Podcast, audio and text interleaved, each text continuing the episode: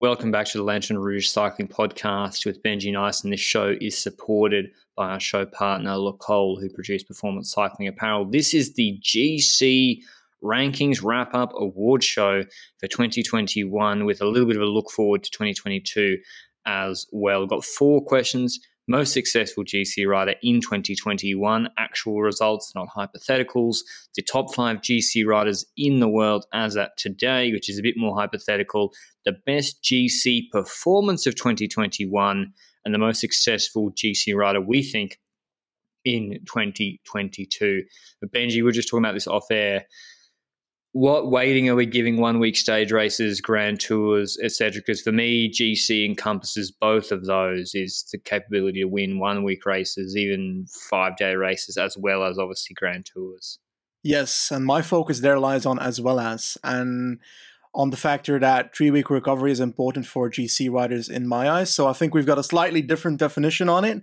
I think you value one week GC races a bit higher than I do because I see most of the GC one week races in the season as preparation races for the GC races that come after for the majority of the big riders. Like in an Itzulia, we had a Pogacar and a Roglic. Obviously, Itzulia is not their main target of the season. Pogacar in Tirreno is not also not his main target of the season. So people aren't necessarily peaking for those races unless they're not, unless they're like not the best riders in the world and they want to try and focus on a GC in a one week race because they don't have a GC in a Grand Tour as their main goal. I would disagree and say that I do think Pogacar. So if like Pogacar is not just peaking for the Tour de France, he has a break. I agree.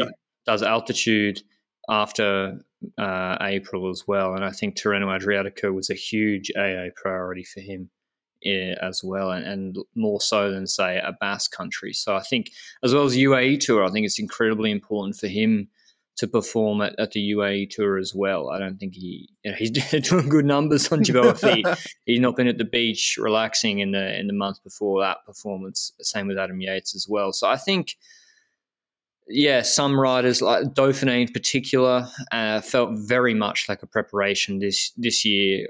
Swiss as well Swiss Swiss was yeah not great uh, in particular, but I, I, still think one week races are very important, and I factor it in. So the first first question, and there's no way we have a, a differing answer. Uh, who was the the most successful GC rider in 2021? It's Pog. Uh, he won. He won UAE Tour, Tirreno Adriatico, a stage at Basque. He also won stages at Tirreno and UAE. Won Tour of Slovenia, he won the Tour de France with three stages. Uh, it's hard to do much better than that, except for Basque, I think.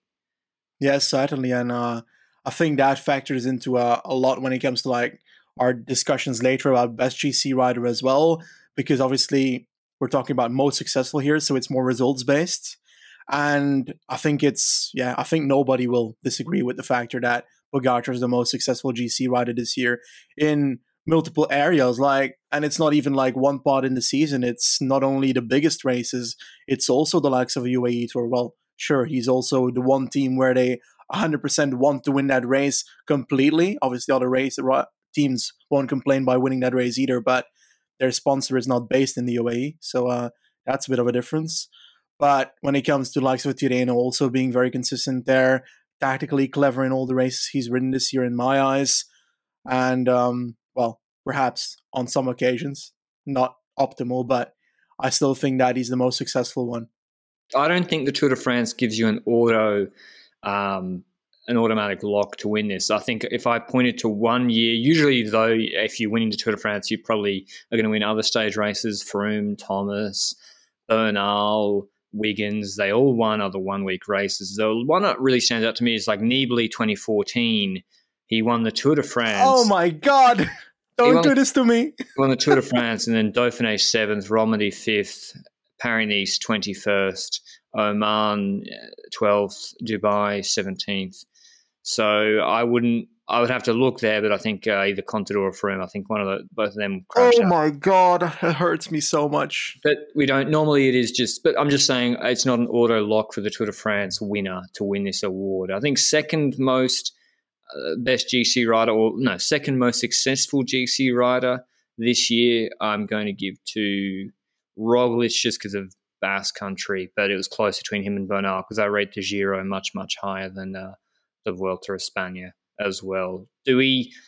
Do we need to do a top five, Benji? It's Rog second, Bernal third, and then I probably would put Adam Yates and Carapaz something around there, but I don't really care. Pog is just so, so far ahead this year. Ridiculous year from him. When it comes to the Vuelta and the Giro popularity and the performances on the road there, we're talking about the Giro being uh, rated higher as a more important race than the Vuelta. Uh, the Vuelta being the one where the second person or the person that crashes out of the Tour de France usually tries to compete for. Do we undervalue the Vuelta because of that?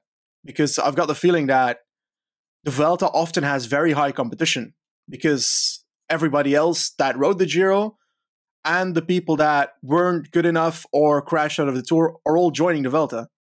Yeah, I mean, this year the Vuelta, like it had the highest, the best road performance of the year was at the Vuelta. Uh, Roglic on Covadonga, it's higher than anything in the Giro. There was lots of high level performances in the Vuelta of. That being said, I just yeah, I more weight how many guys have really targeted this, focused around it. You look at the Vuelta, it's like okay, well, Haig broke his collarbone, didn't have time for an altitude camp, and then turned and then came to the Vuelta, and he, he came thirty when the break came third. But you know the Giro, it's it's a AA priority for those guys doing it, like Bernal, who come in top shape.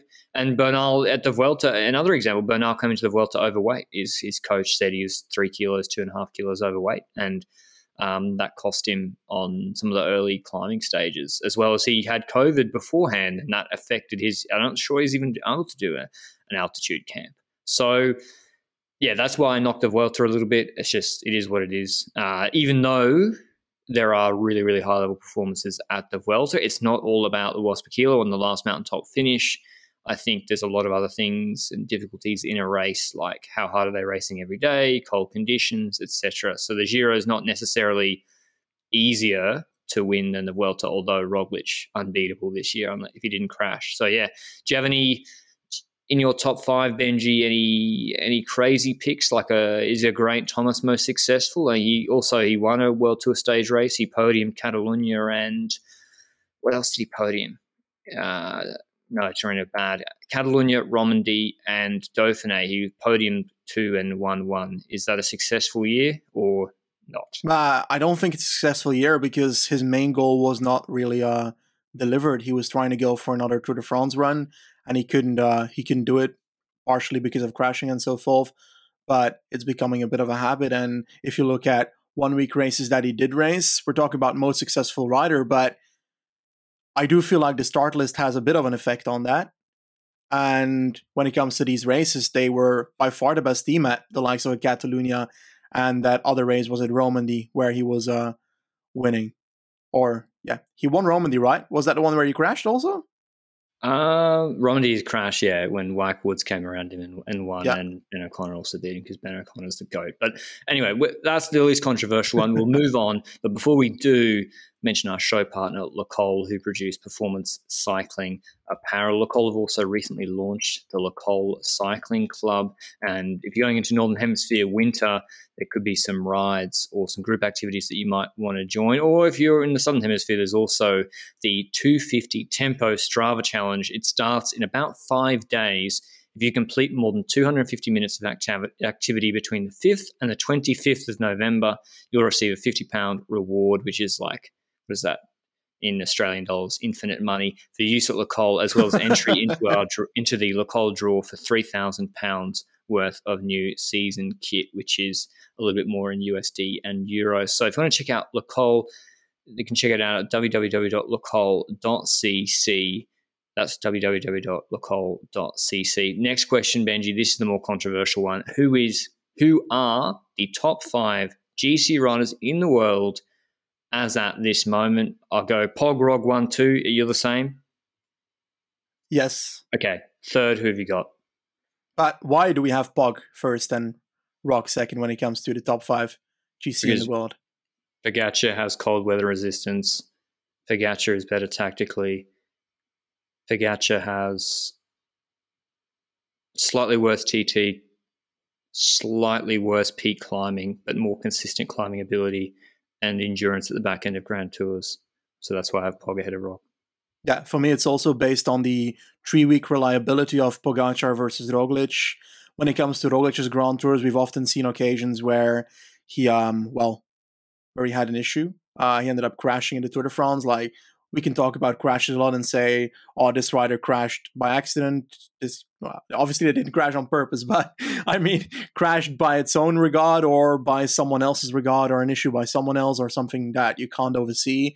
But in general, there's just a, a pattern that Roglic just crashes more in races that matter, and Pogacar hasn't crashed as much in races that matter. Has crashed quite a few times in training, apparently, according to himself. Um, so that's uh, interesting, but I guess as long as he can keep it from the races and is not heavily injured, that's great for uh, finishing a Grand Tour. So three week reliability in general is that thing for me. That tactical cleverness also we saw it in Tirreno as one of the examples that I love. The one where he uh, basically just outplayed Ineos. He was also the strongest that day by far, but he was able to play with them tactically as well on Prato di Tivo, and uh, I really enjoyed that day tactically from him.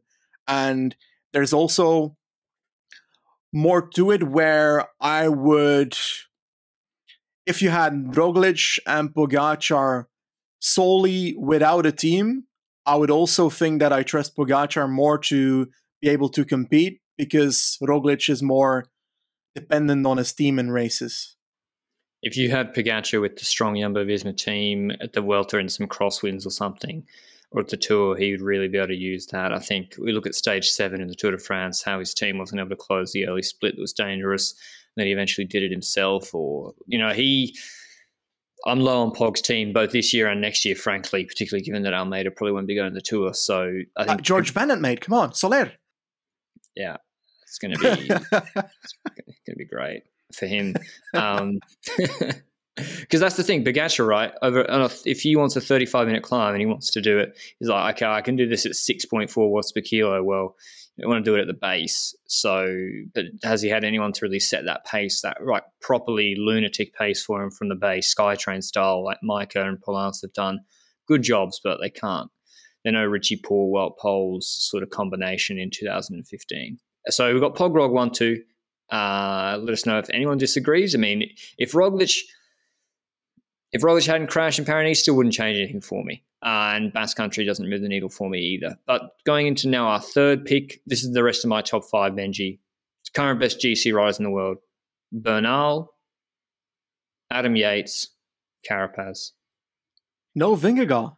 I'm surprised. I mean, he, he, he doesn't think he's a GC leader, so why should I put him in my top five? uh, I've got I've got Bernal also third. I've got Vingegaard in fourth and Carapaz in fifth. So I'm leaning more towards the three week um, abilities than the one week abilities, like we explained at the start of the video. And as a consequence, I rate the combination of Adam Yates' Grand Tours with, in some effect, his one week race and so forth, still lower than the likes of a Vingegaard getting second in the Tour de France uh, beating likes of a Carapaz and so forth. Carapaz getting third in that. I was doubting whether I would put Mas in my top five, but he uh, the combination of a second spot in the Vuelta and uh, was it fifth spot or something in the Tour de France. That's just not good enough to be in the top five for me. And, and I know so that in one week, like so yeah, so exactly. Bad. Um, like I I don't count one week as hundred percent compared to like three week races, but still not. It's not the same as I don't know, Carapaz was decent in Tour de Suisse and so forth, uh, stuff like that. So, like in general, my third Bernal pick is well Giro. Like he was competing against relatively decent climbers, I would say. Um, Sam Yates in third week, Almeida pushing through on week three as well. Week one, not really uh, Almeida's week. Um, and therefore, Bernal is still a rider that was very strong there and combine that with his abilities in the Vuelta being very strong on those uh, on those stages, like the one you spoke about earlier, where Roglic was on uh, Covadonga as well. Was it Covadonga where they attacked him? I think it was, yes. right? Yes. Um, and yeah, all, all those things combined, he's got the ability of climbing. He's surprisingly got a great TT in, in the Vuelta compared to what I was expecting, at least. And it's perhaps a bit inconsistent this time trawling, but he does look like he can manage in a in quite a few of the races when it comes to that time trial. Jonas Vingegaard, putting him in the top five because if you can get him second in the in the Tour de France, sure it's far from Pogacar, but it's still uh, ahead of a lot of people, including likes of Carapaz and so forth. And that time trial ability is a big bonus for him, and that's something that Carapaz is less at. Vingegaard has a really good time trial, and he's shown it throughout the year as well. I think he started off in the likes of a UAE where he was still presenting himself as Chris Harper on the slopes of Jebel Hafeet. And I don't know. I think all that well, let's combined. not skip over that. Let's not skip over UAE tour. Why is he? Okay. Oh, he, was on the wrong side of the cross crosswind split. Okay, but I just want to hone in on this finger Vingegaard. So he's so second at Basque, but he was in mm-hmm. the wheels, never had to do anything, but good TT for sure. Dauphiné, not good. I agree. Tour de, Tour de France. Uh, heel injury, right? Yeah, yeah, yeah. Achilles problem. Yeah, yeah. Tour de France, still great TT, but then Grand Bornand just got absolutely destroyed. Did he not crash on Grand Bornand as he well? He crashed like five times. Crashed like five times in the tour, I think. um, also, Triuc ha- reliability is also a factor there, you know. So that crashing does uh, become a factor as like if it's a pattern, and it's a pattern, and it's against the rider. I just haven't seen enough from him. I'd take yeah. Yates over Vingegaard. Um, I think yeah. Sorry, I've cut you off. Who do you have your fifth there? Um, my fifth was Carapaz. When it comes to Vingegaard, slowly though, the reason that I would pick Vingegaard over over um, Yates in this is Potential. also because well, if, I would sign him for a team, if I have the money for both of them, I'd sign Vingegaard because of the potential. The opposing factor is that you don't have the consistent results across multiple years that Adam Yates has. So I guess it's more of a more of a bet for the future. But um, hey, for this list, it's mainly based on getting second in the Tour de France and doing so, beating the likes of a, a Carapaz, who I've got fifth on the list, and who El Jaguar de Tulcan is a really n- nice rider that I like a lot and was competing in the Vuelta as well last year very, very strongly. But this year he could in no way compete with the likes of Pogacar in the Tour de France, and the difference was very significant. Obviously, yeah, as Couldn't well. He get he got dropped. You're right. And in time trials, he's just not as good as Jonas Vingegaard and as a Pogacar and as a Roglic and as a Bernal. I don't know. It depends on the day. I, am guessing his Vuelta TT last year wasn't terrible by Carapaz, but I guess it depends on the day for each of them, Bernal and Carapaz. Do you think any one of those two is better at time trial? Uh, Bernal's got a higher ceiling, I think, than okay. Carapaz in the TT. Um, so yeah, I think your top five is is more than defensible. I just the reason I have Yates, to yeah. be honest, I think Yates could even be better than Bernal next year. I think, and i will get to that in most successful GC of 22, 2022 questions. I just Yates UAE well, on his day, second best climber in the world, probably equal with Pogacar on his day on a mountaintop finish, 20 to 30 minute climb, sometimes shorter durations. You've got those Milano Torino watts, they're just ridiculous. I know that's a one day race, of course, but I think Yates moving over to Ineos was already good at UAE, second there behind Pogacar, and really put him under the pump on Prati di Tivo. And I think was stronger on than Pogacar on the climbs. He just was in a defense, uh, had to be aggressive because of the TT, uh, which was okay. Catalunya, good TT and then he won that. He destroyed everyone on the uh, on Vallter 2000, like dominant performance. Basque fourth. Then he was supposed to do Swiss, and I don't know what happened. Then there's a three month break. I don't know what's happened there, whether it's COVID or injury or, or what, what, with Adam Yates. But there's a three month gap when I thought he was going to do the Tour de France. So comes back to Vuelta a Burgos, and then Vuelta a España.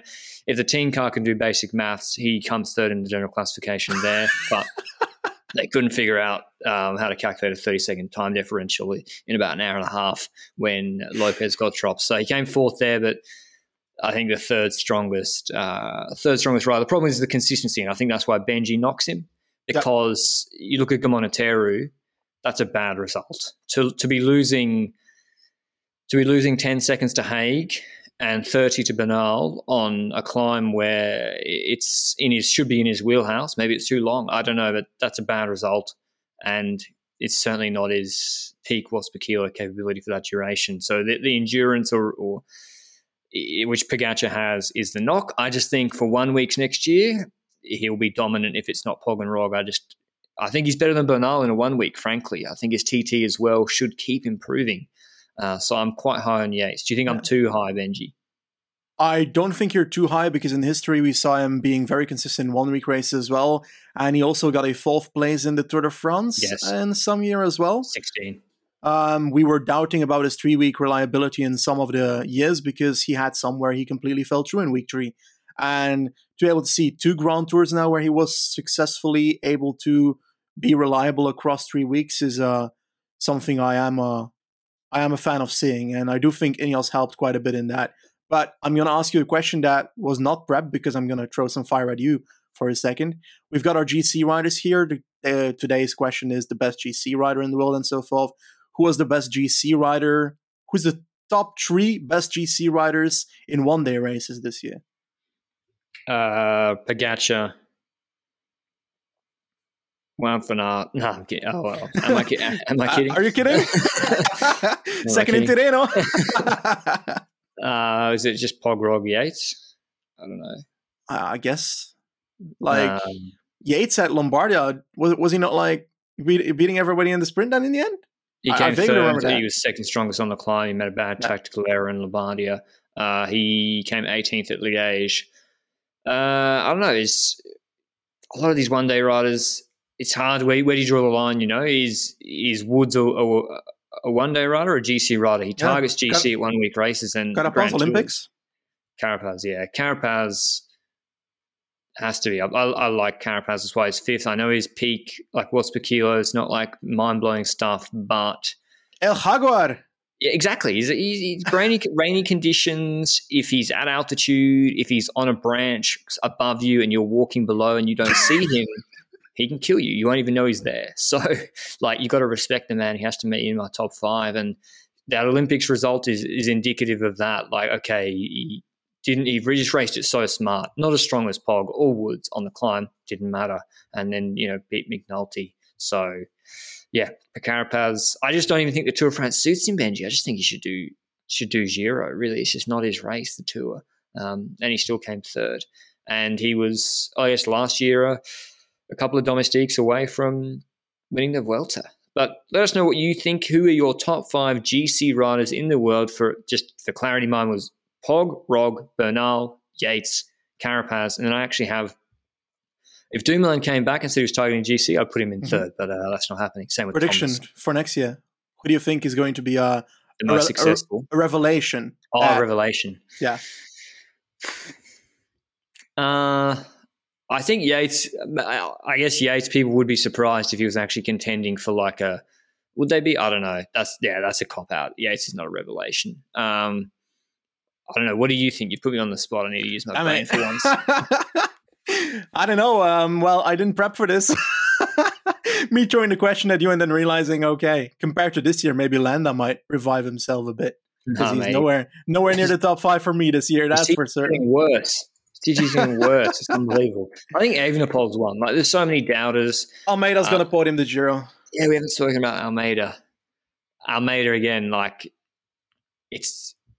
I, I, just had to go. I went more with. Sometimes I like a hot take. I like to throw in someone in my top five mm-hmm. today mm-hmm. because of even though they haven't got the results, but he really hasn't got the results yet, GC wise, despite yep. some great TTs, great climbing performances. Mate, but yeah. to the Polonia though, come on, that matters a lot.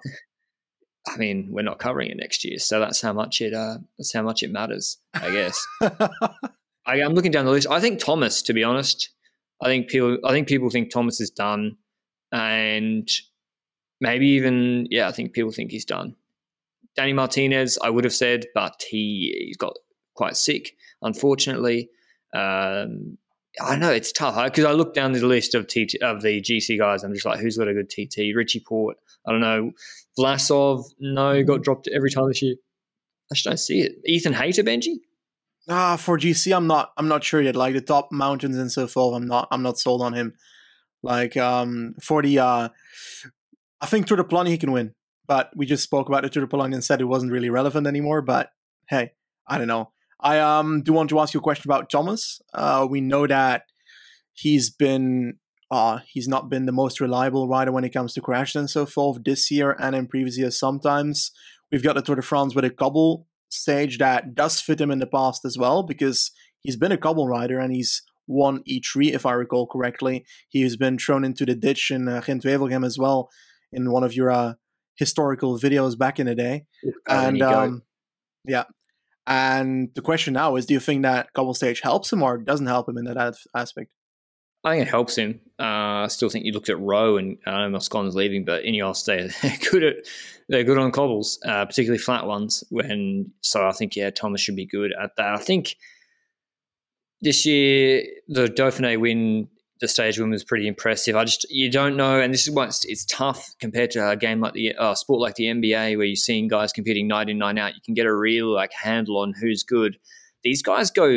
They're not racing the GC guys for sometimes like two months or six weeks before the Tour de France. You don't know how their weight cut is going, their form. Like it's so hard to know. You don't know their mental state.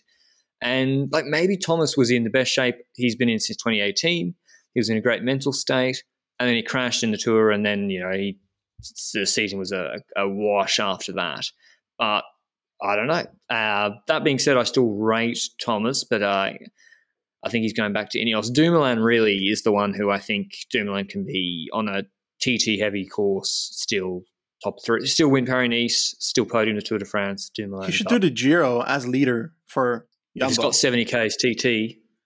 Last yeah. year they sent, or this year they sent George Bennett, so it's not like they don't have a spot for him in the Giro team as leader. and they dropped back Bennett for Foster, remember? But yeah, I think Doom, but then they probably want him peaking for the tour. I don't know. Almeida's probably the someone who should come through, and UAE look like they're actually going to be giving him opportunities. Evenepoel says he'll be more targeting one week races and then going for the Vuelta. So it'll be interesting to see how he goes there. But going on to now, our best GC performance of 2021. My one is Pogacar at Tirreno Adriatico. I think it's one of the most complete GC performances I've ever seen, frankly. Um, they had the sprint stage, then the punchy like stage that Alaphilippe won, the uphill drag on stage two. He actually came fourth in that sprint and nearly took bonus seconds. Then stage three was similar, eighth. Then Prati di Tivo came first, and I think was it like 6.5 something a ridiculous performance on Prati di Tivo and put a lot of time into Higuita Quintana Almeida like 30 seconds on a yeah, one week race, mountaintop finish, pretty impressive. Second, nearly caught MVP on the Rainy Classics 205k oh. stage. Incredible stage. Drop Van Aert with 39 into him. And then the TT fourth to San Benedetto del Tronto 10k big boy TT, one second behind Ganna, five seconds behind Kung, and 12 behind Van Aert. Unbelievable performance, winning G- a one week GC by a minute on Van Aert and four minutes on third on Mikel Landa. So that's my best GC performance of the year. Like it's it's kind of sad, but I've got exactly the same race, and it's simply because it is, in my opinion, objectively the most insane one week race we've had this year. And I'd argue that the only thing that might compete with it is the first seven days of the tour, but I wouldn't even say that. I think that it was the best GC of the year across the board. And sometimes Grand Tours actually end up having trouble with being three weeks long in the entertainment level of their of their races. And that does become a factor in the likes of a Tour de France. We noticed that after week one, GC was basically settled, and we were hoping that something would make it more tense throughout. And the second that Pogacar showed a bit of weakness on Ventoux, it was like the entire world was falling apart, and thinking God would pass uh, would pass Pogacar again in GC, but no, no, no. It, it was just people trying to hype up any action we saw because on paper the GC was closed down, and that's something that was not the case. And it's also because is the rock stars of the sport doing that race? We've got Pogacar, Van der Poel, Wout van Aert, all fighting for that race. The only one that wasn't fighting for GC, I think, was Van der Poel in that race because he gave up on the Prato di Tivo stage and didn't really go for it that day. Wout van Aert was trying to see how good his GC would be if he would eventually try and co-lead the Tour de France and so forth in the future based on what he does at Tirreno. And do you think that if before the Tour de France, Wout van Aert didn't have his injury with his, uh, I don't even know what that is called in English, but Append- appendix. Yes, exactly. If he didn't have that, do you think that he would have been in more of a co-leader role throughout the race if, let's say, Roglic doesn't crash? I don't know. I it definitely wasn't his Tirreno level, but I do think people are sleeping on Van Aert's Prati di Tivo performance a little bit. I think people remember maybe incorrectly how well he climbed at the Tour de France 2020, where really his best climbing performance was on not the last climb of the day, but when he was half dropping, right? was half dropping Dumoulin, yeah, on the Peyresourde stage, I think stage eight. But the Tirreno Prati di Tivo, you know, pulling all those guys sitting in his wheel was very, very impressive. And also, like, Pogacar had to be at a ridiculous level to win that because yeah, Van Aert took 10, oh, well, yeah, 10 bonus seconds on him stage one because he won the sprint. And then he took loads of other bonus seconds. So going into Prati di Tivo, uh, Van Aert was, I think, how many seconds was he? Van Aert was vaguely 30 20, 20 seconds ahead of him. And then he would have a 12 second lead after uh, the TT, another gain another 12 seconds. But like forget, while Van Aert on that TT, which he beat Ganna by, he could other GC contenders be putting 2025 in. And the, the key one is the Castelfidardo stage. Yeah. What a stage, man. Like, it, it was looking like a stage where Van der Poel rode away, and we'd be impressively looking at how Van der Poel was doing a solo to the line. But the way that he started crumbling in the last two kilometers and the way that in the second group, Pogacar was the one to attack Aert on that Castelfidardo uphill. Oh, and then the chase started and it became closer and closer, multiple minutes that were being chased down by Pogacar and having it finish with just like Pogacar in the background with, with Van der Poel crossing the line, completely done for. One of the hardest races of his career, most likely, if not the hardest. Uh, that one will stay in my mind for a very long time.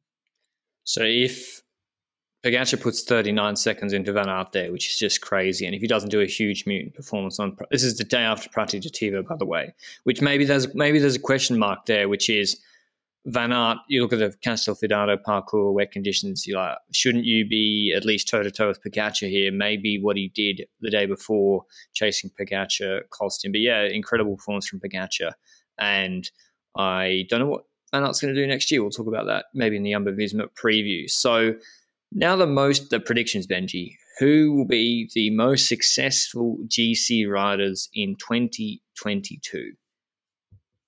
Okay, my first one is Tadej Pogacar. I know it's kind of boring that it's the same one as this year, um, but I truly believe that the Tour de France parcours that we've seen so far is one that is written on the soul of Pogacar.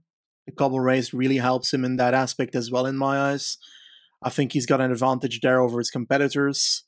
Um, and just throughout, I think the only thing that I've seen as a considerable potential weakness of Pogacar, the moments where we see his face that starts to look like he's about to drop. We've seen it quite a few times, and every single time now, where it's on the screen, we are able to notice that he's uh, actually having trouble following. And we saw it in Jebel Hafeet. We saw it in the likes of uh, uh, that French one day race, Plouay, Ventoux. Yes, indeed. We were able to call it just before he did it. And I don't know. Plouay is a different one. That's one where he just wasn't informed yet in my eyes because he was just coming back after having a big pause after his Grand Tour victory at the Tour de France and some other races afterwards, perhaps.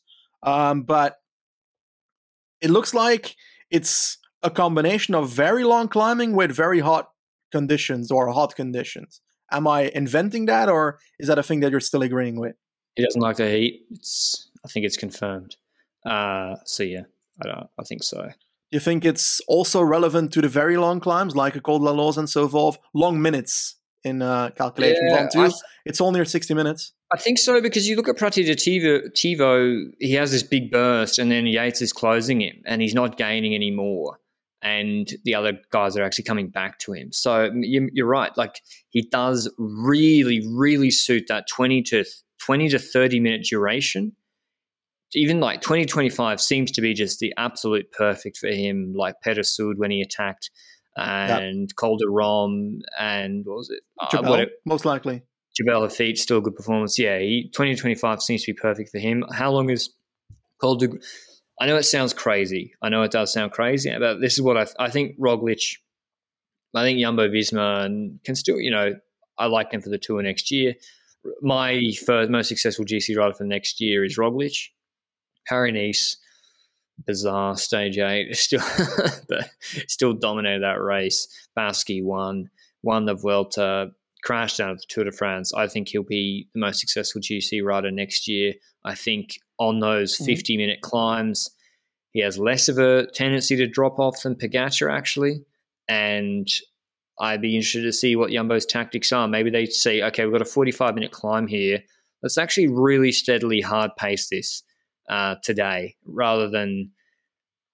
I think Pogacar likes to snap off, do start doing his pace on 7%, and then you're in a very difficult situation like we saw at uh, Lombardia. So I've got Roglic, Pogacar, Evenepoel, Yates. Nah, no, sorry, Yates third. Roglic, Pogacar, Yates, Evenepoel, Almeida. Ooh. I'm liking that idea. I, I want to see what what happens at the next year, but I do want to see him evolve in those one week races again in the same way that he did pre his Lombardia crash and so forth. By the way, I think you were in your head asking the size of Col du Granon. It's 11.2 kilometers, so it's a bit short for a 45 kilometer climbing performance, but the climb beforehand is the one where you're perhaps thinking, okay, it might be that. And is that not the stage where they also do Galibier just beforehand? Yeah.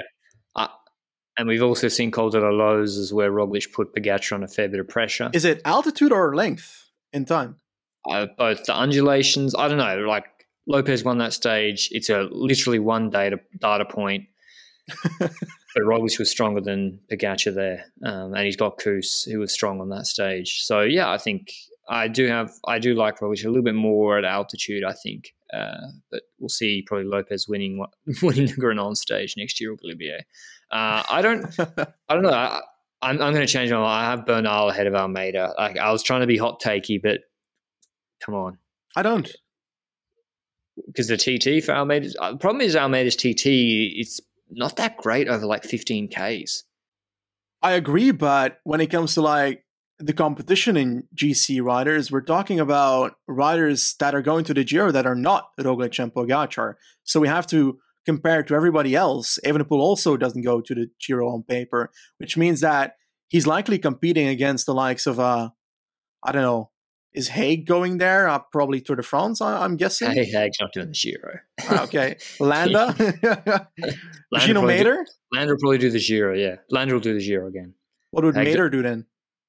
Uh, I'd send him to Tour de France as co-leader with Haig.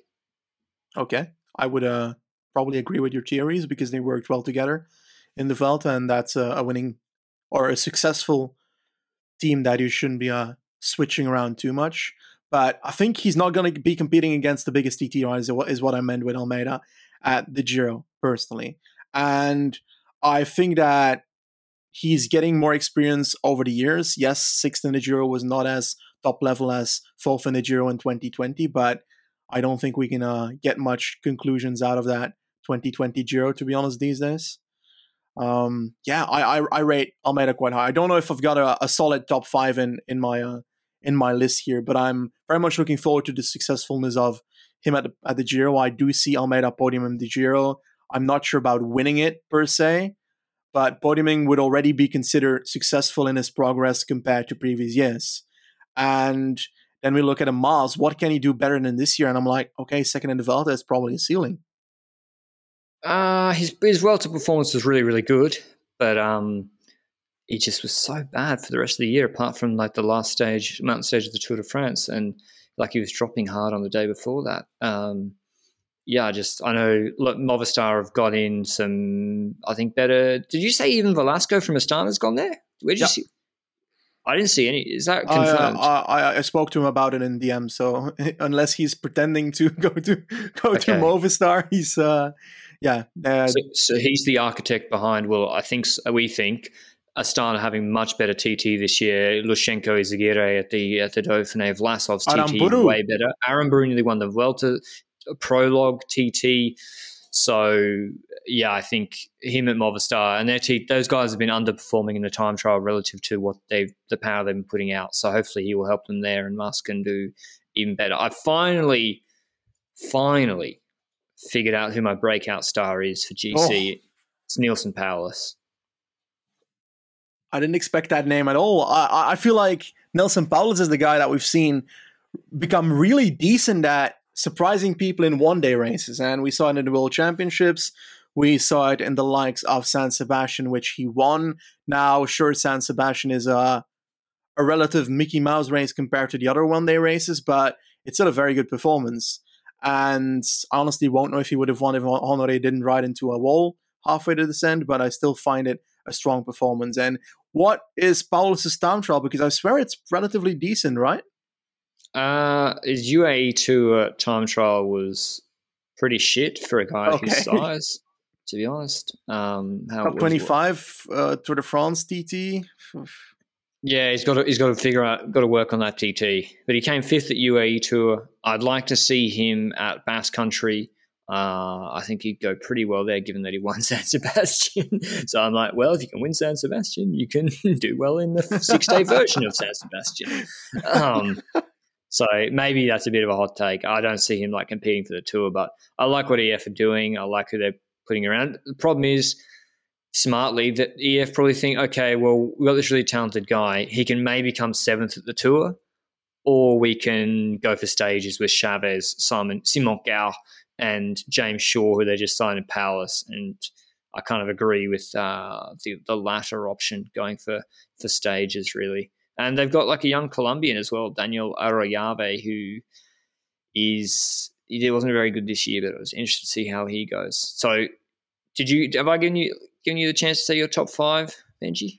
Oh, I don't have a I don't have a select top five. I just named a few riders, so you're going okay. to have to live with that, I'm afraid. But when it comes to like a revelation for the season, I also don't have this rider where I've got in mind that uh, he's currently not on the radar and he's going to pop completely onto the radar. So perhaps by the time we reach our uh, our team previews, I'll have someone in mind, and I'll definitely talk about it. I can't believe you haven't said it. I can't believe you haven't said it. Oh my god! As a Belgian, you didn't say Carlos Rodriguez for your breakout GC star. Mm. You've been on that hype train. I like George Steinhauser at at uh, EF. I don't think year. I want to hype him up completely for the first year of him potentially going to the Vuelta, because like I would expect him to go to the Vuelta based on his age and based on his performance and so forth. I would love for him to break out completely. Okay, I'm, I'm jumping on the high train. Fuck it. Carlos Rodriguez is going to win the Vuelta España in 2020. Uh, top five? Uh, I think he could. He's pretty. He's pretty. He's pretty damn good. I like. Oh, Vuelta. I like George Steinhauser a lot. I think he's pretty good. He's yeah. pretty smart. Pretty smart guy as well. But maybe it's it's a bit early to be saying that. Uh, the the guy who really everyone should be watching and UAE's talent development. Not, I'm not convinced it's fantastic. Is uh, Andres Camilo, Camilo Ardila at UAE? This guy won Baby Giro 2019. He's 22. He's in his got a think he took a four year deal at UAE. This year he did L'avenir, he got spanked by some guys, and that's at 22, younger than younger than him. Carlos Rodriguez younger than him, and then I don't even remember him doing a good pool, let alone. So he's he's an example of someone not progressing uh, particularly well. I'm interested to see what happens with him and Almeida. Rubio? I know Rubio's good, but he's very small. Are you Which concerned? Rival? Oh, sorry. Oh, Betrayal, I don't know where he's going. Uh, Bahrain yeah. don't seem to think he's like good, which is kind of confusing Odd. to me. Yeah, I know. Like, they didn't send to the world, which is just fucking mad. Um, are you concerned about Almeida going to UAE in terms of like the he or she drop off at UAE? And really, the team is team's not very good outside of Pog. Let's be real. Like, he hard carries that team. Yeah, and I think that's why they want him uh, because we were first considering that he would be support for Almeida, but based on what he's saying that he's going to the Giro and the Vuelta, it seems like their goal is to sign riders to expand the width of the team and not necessarily the width of their Tour de France team, which I kind of like because that shows that the team is not only interested in winning the Tour de France, but also interested in well Tour de France and UAE Tour, and also interested in other races. And Therefore, perhaps he can be a gateway into competing into more one week races than the ones Pogacar is competing at. And then the question is is he going to have a drop off by leaving the Koenig and going to UAE? I am not sure the Grand Tour support at the Koenig was incredibly high either. I do believe he had decent support in 2020 Giro, but that's a completely different story. And this year, I feel like his mental pressure of getting uh, his agent getting shit on the the day before the Giro and so forth, that rivalry with Remco, it's all unhealthy when it comes to you trying to be a leader at the Grand Tour. and trying to be a leader of a team. And I think that mental pressure might be relieving next year. So perhaps that counterbalances any effect that we are expecting from going to UAE. Yeah, I think he. Yeah, Koenig's not like the the best the best GC setup either, from what I've seen so far. I mean, Cattaneo is just like a steady improver. I don't see him like I really like him, but he's you know he's 31. Although Caruso, like he big improvement in, in his 30s too. So, um, but yeah, Cattaneo, Masnada, I do like. Masnada is as well a bit of a later developer. Like he was only on he only joined Quickstep halfway through last year before the Giro d'Italia, and then his Lombardia performance was really good, and then he abandoned the Giro this year. So he's really good. I just, yeah, I, I don't know, not not like a breakout star level, but yeah, that's the last question I have, Benji, here actually on my list, which I haven't told you about, is will Ineos this time next year, will we be talking about an Ineos rider as the most successful GC rider of 2022. What's the pathway for that happening? They've brought Roger Hammond now over. He's confirmed going back to Ineos. Ellingworth went back at the start of this year. The problems in the Vuelta, from I don't know anything, but just from my perspective with Yates and Bernal, is there what's the possibility of that happening? Uh, is it just Pog one of Pog or Rog crashes out of the tour and then they use numbers and what they somehow win the Tour de France? Or do you think they can actually resume their ascendancy that they or their, their dominance that they had in the last 10 years. I personally don't have that belief currently that we're going to be talking about that next year based on what we're seeing right now. But what needs to change is that they need to find a effective way of handling Pogacar and Roglic when they are riding at their peak. And right now, with their leadership that they currently have and the tactics that I've seen in 2021, I would not um see that as a possibility yet next year.